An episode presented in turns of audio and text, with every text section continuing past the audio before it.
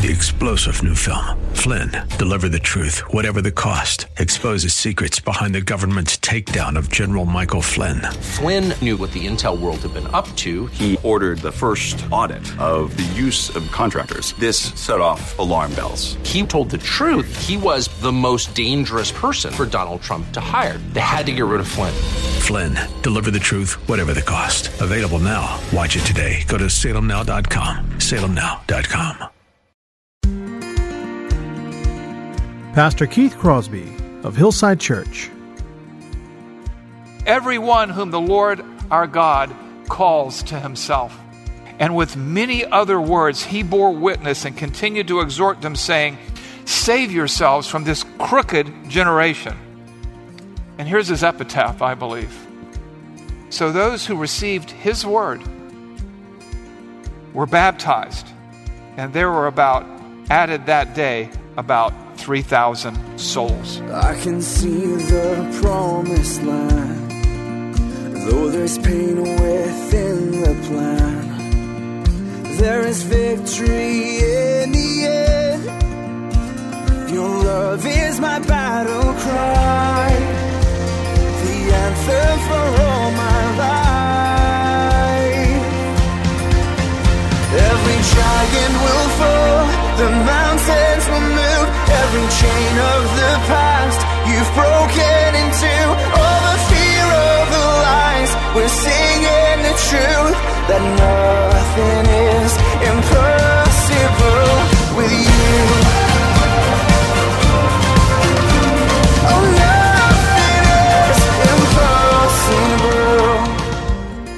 Hello and welcome to today's edition of the Grace to Live radio broadcast with Keith Crosby, Senior Pastor of Hillside Church in San Jose, California. We are so glad that you've chosen to spend this time with us today on the program. And as always, we would encourage you to follow along with us in your Bibles if you can. On today's edition of Grace to Live, Pastor Keith begins a new teaching series entitled Impact Using Your Time, Talent, and Treasure Wisely. So if you have your Bibles, please turn with us today to the New Testament book of Acts, chapter 17. Now here's Pastor Keith with today's study.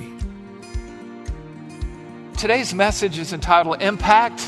It's about time. Our text is uh, Acts 17 1 through 9. This is part of a larger series, as I talked about, a series of four messages. And it's a series really about us as a church family making an impact for the kingdom of God. And today we want to talk about making an impact through the use of your time. Uh, spoiler alert, there'll be some key th- themes to look out for. One of them is making an impact for the church here, you know, and this community. And the other is going to be, you know, it's about time. It really does come down to time, right? And speaking of an impact, you know, how, you know, how can so few people do so much in a community like San Jose in Northern California, in a place that isn't particularly, uh, shall we say, receptive to the gospel, particularly the way that we preach the word here? Well, with this in mind, I'd like to call your attention to the American Revolution, kind of shifting gears here. On October 19, 1781, General Cornwallis surrendered 7,087 officers and men, 900 seamen, 144 cannons, 15 galleys, a frigate, and 30 transport ships, effectively ending the American Revolution. The British basically lost. The Treaty of Paris was signed two years later. And as the British and Hessian troops think Germans before there was a Germany, Germany is a country this is free, no extra charge, didn't exist till 1871, right? Otto von Bismarck, but I digress.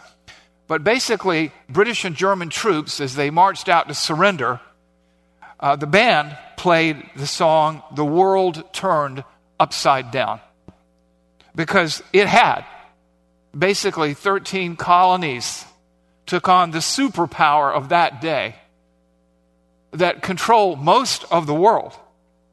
And they defeated the world's largest army, turning the world upside down and ushering in the beginning of the American experiment after eight long years of war.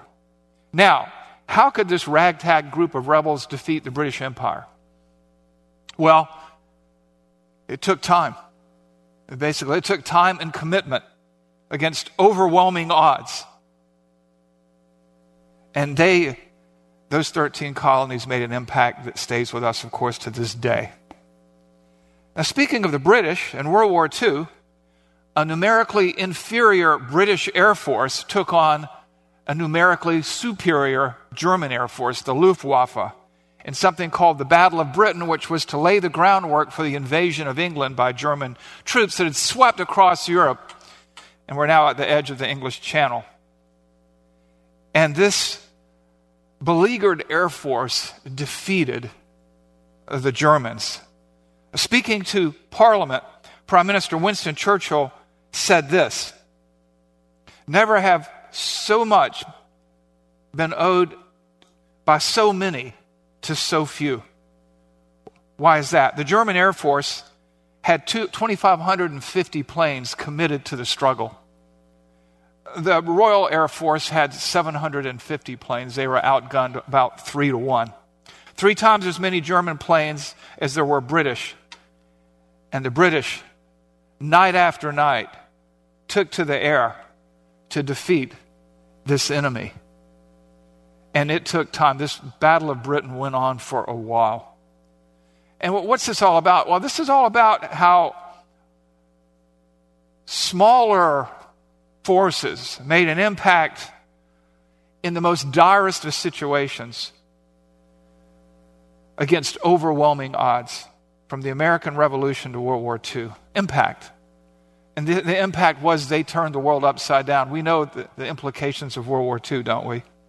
Now, speaking of impact, I'd be remiss in not pointing you to, to a, a, a young 30 something Jewish rabbi who never traveled more than 250 miles from his own hometown with 11 or 12 followers, who is said to have turned the world upside down, despite the fact that he was killed in the flower of his youth and is said to have resurrected conquering sin, death, and hell for us. He had no army, but because of him, things would never be the same.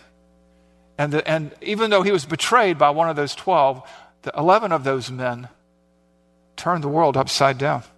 Impact. How did they do it? It took time. Think about this. Think about how insignificant those people were.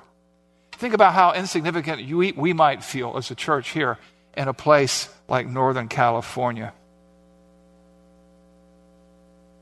Which brings us to our passage today Acts 17 1 through 9. What's required to make an impact? What does it take? And we're going to be talking about this. It takes time, it takes effort, it takes commitment. And in Acts 17 1 through 9, we see how the world viewed the, the followers of Jesus Christ and how they should view us today if we commit ourselves to this cause. Acts 17, 1 through 9. From the Acts of the Apostles, this is like the first 50 years of church history, basically, the book of Acts is.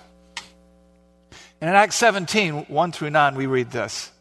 Now, when they, that's Paul and his associates, had passed through Amphipolis, Amphipolis and Apollonia, they came to Thessalonica, where there was a synagogue of the Jews. And Paul went in, as was his custom, and on three Sabbaths, he reasoned with them from the scriptures, explaining and proving that it was necessary for the Christ to suffer and to rise from the dead, saying, This Jesus, whom I proclaim to you, is Christ. And some of them were persuaded and joined Paul and Silas, as did a many a great many of the devout Greeks, and not a few of the leading women. Watch this play out. But the Jews were jealous, and taking some wicked men of the rabble, they formed a mob and set the city in an uproar and attacked the house of Jason. That's where they were staying. And some of the brothers, and they dragged Jason and some of the brothers before the city authorities, shouting, These men, these men who have turned the world upside down have come here also. That was their charge. This ragtag assortment of men. These men who have turned the world upside down have come here also. You got to love that statement. And I just want you to think of this description of Paul and his com- companions because it's prophetic.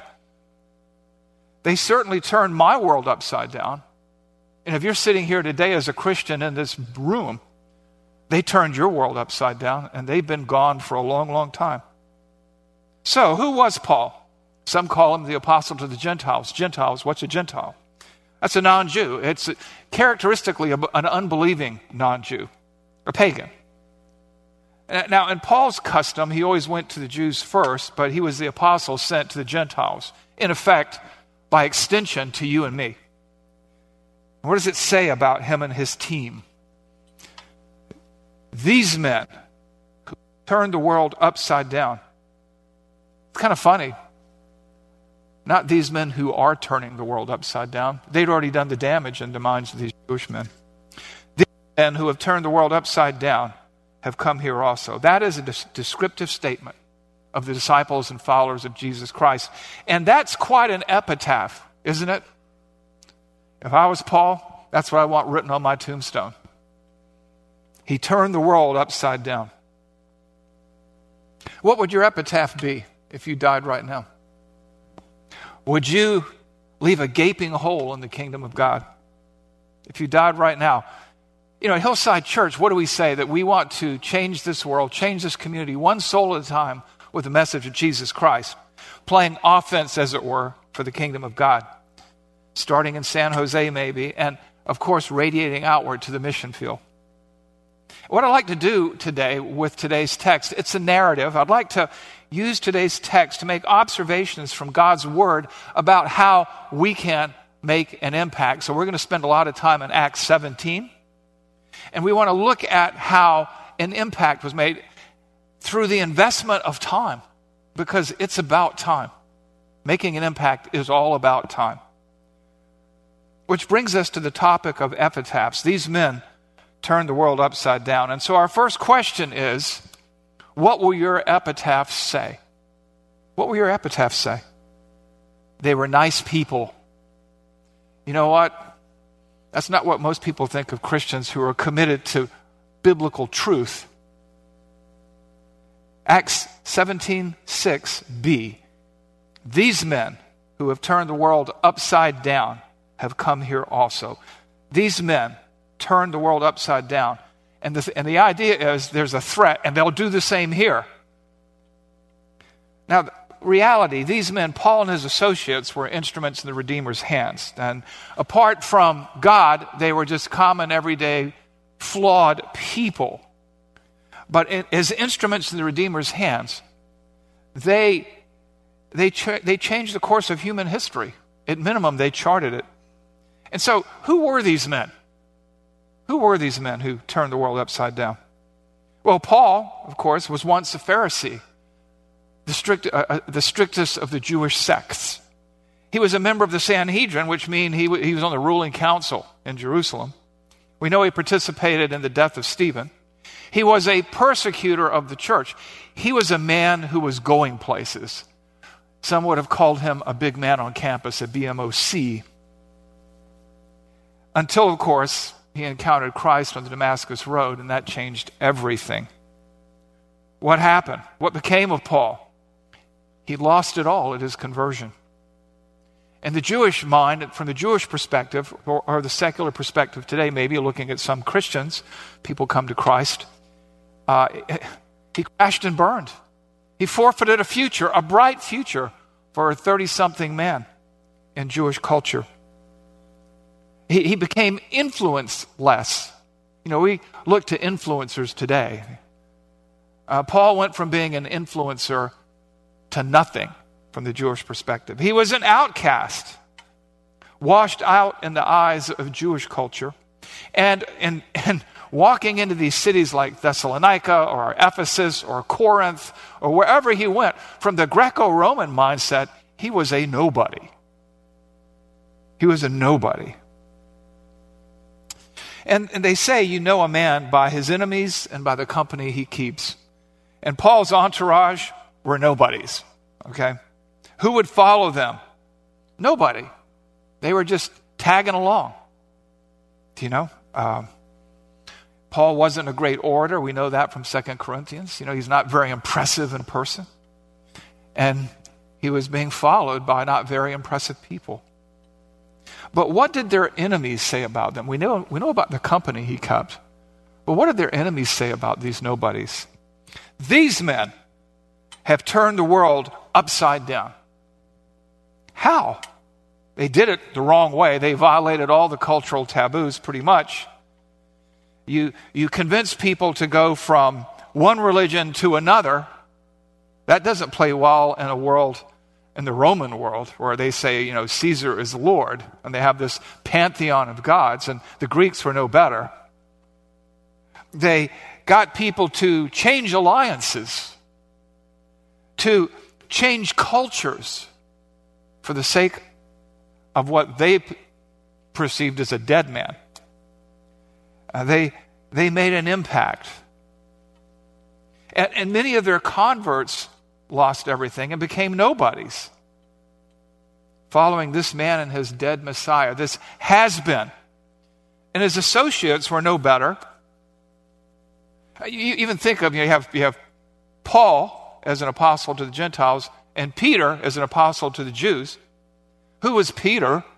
He's not here in this situation in Acts 17.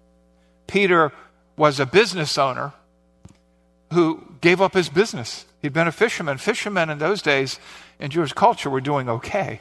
He left his nets to become a follower of this Jesus, this Messiah. And he would follow him as the leader of his disciples only to blow it and wash out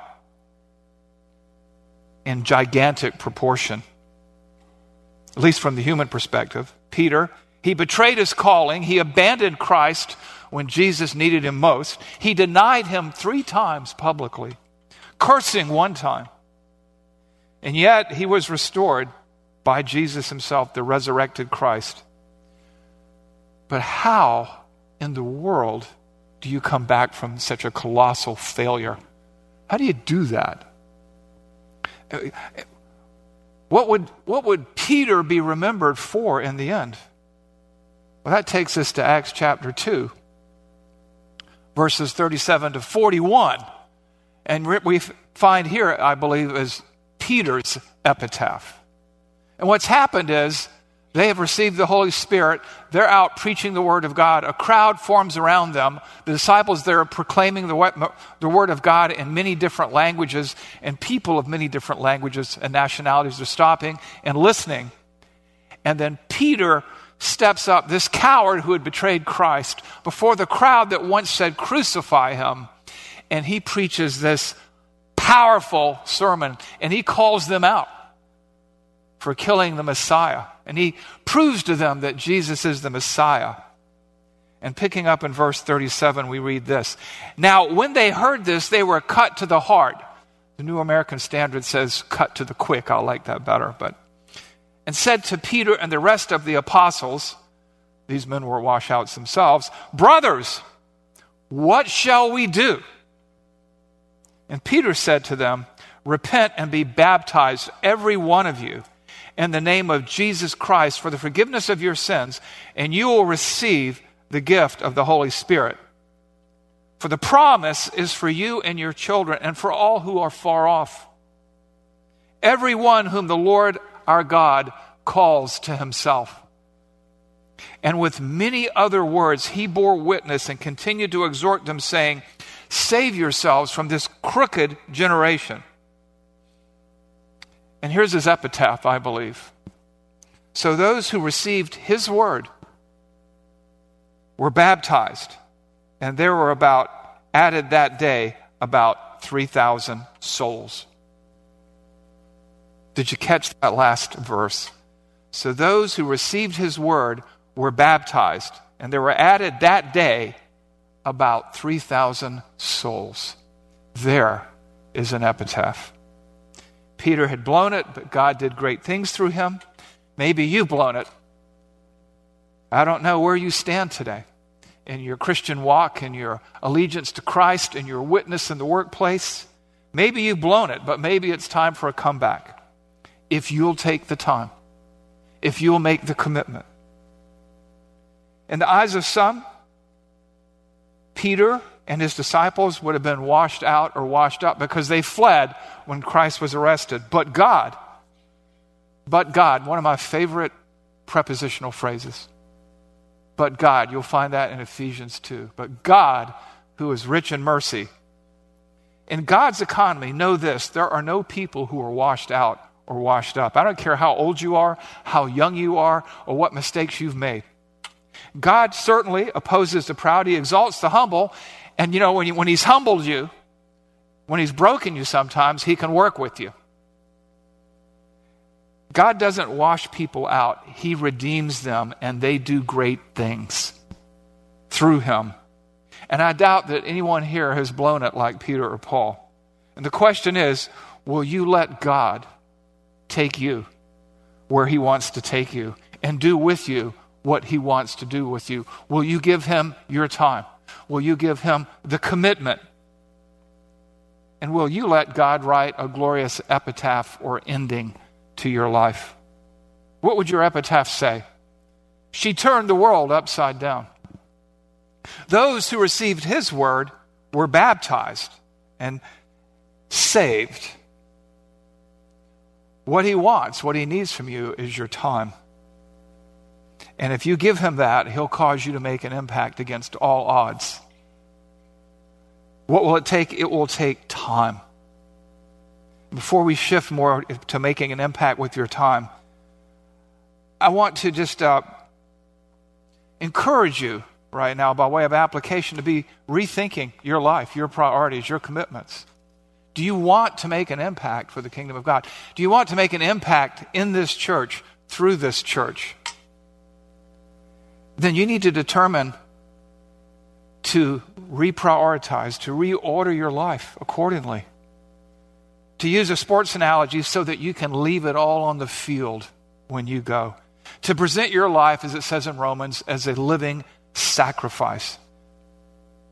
Present your life, what's left of it, as a living sacrifice. I mean, look at, uh, there, you know, as we know, we went through 1st and 2nd Timothy. Timothy was timid, but, right, he gave it all. You know, a 75 year old Abraham, good as dead, we've talked about that before, and that's when he started his ministry.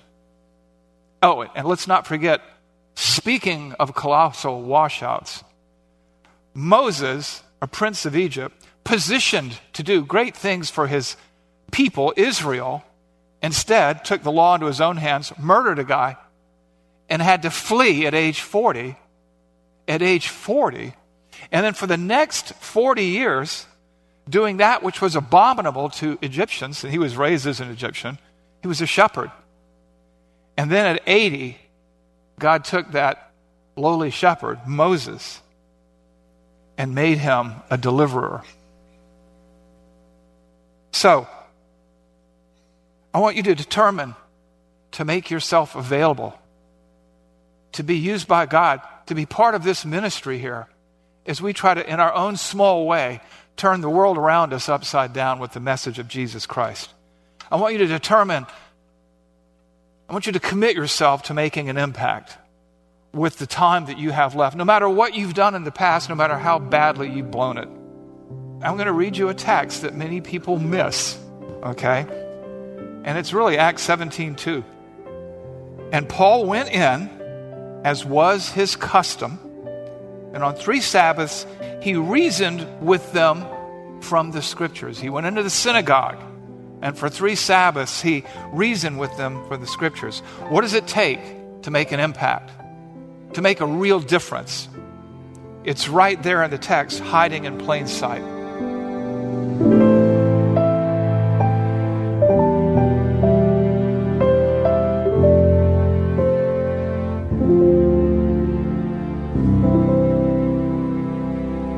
Pastor Keith Crosby on today's edition of Grace to Live.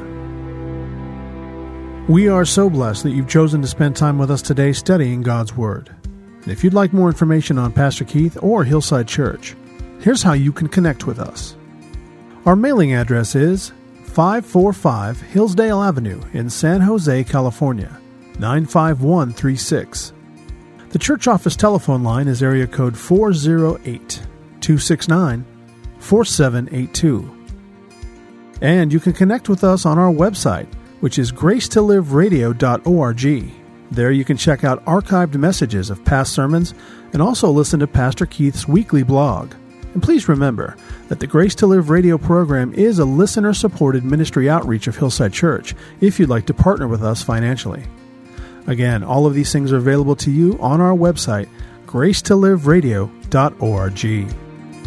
Also, like to remind you that Pastor Keith and the staff here at Hillside always look forward to hearing from you. So if you'd like to drop us a note, you can email us here at keith at hillside.org.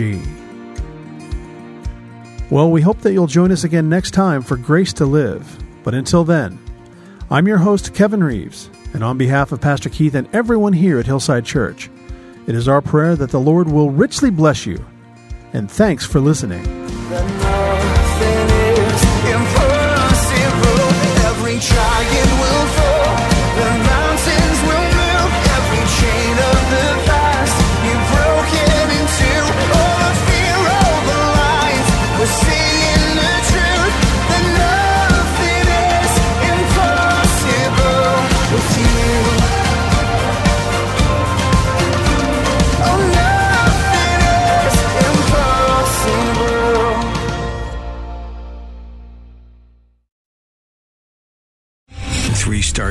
Michael J. Flynn, head of the Pentagon Intelligence Agency, knew all the government's dirty secrets. He was one of the most respected generals in the military. Flynn knew what the intel world had been up to. He understood its funding. He ordered the first audit of the use of contractors. This set off alarm bells.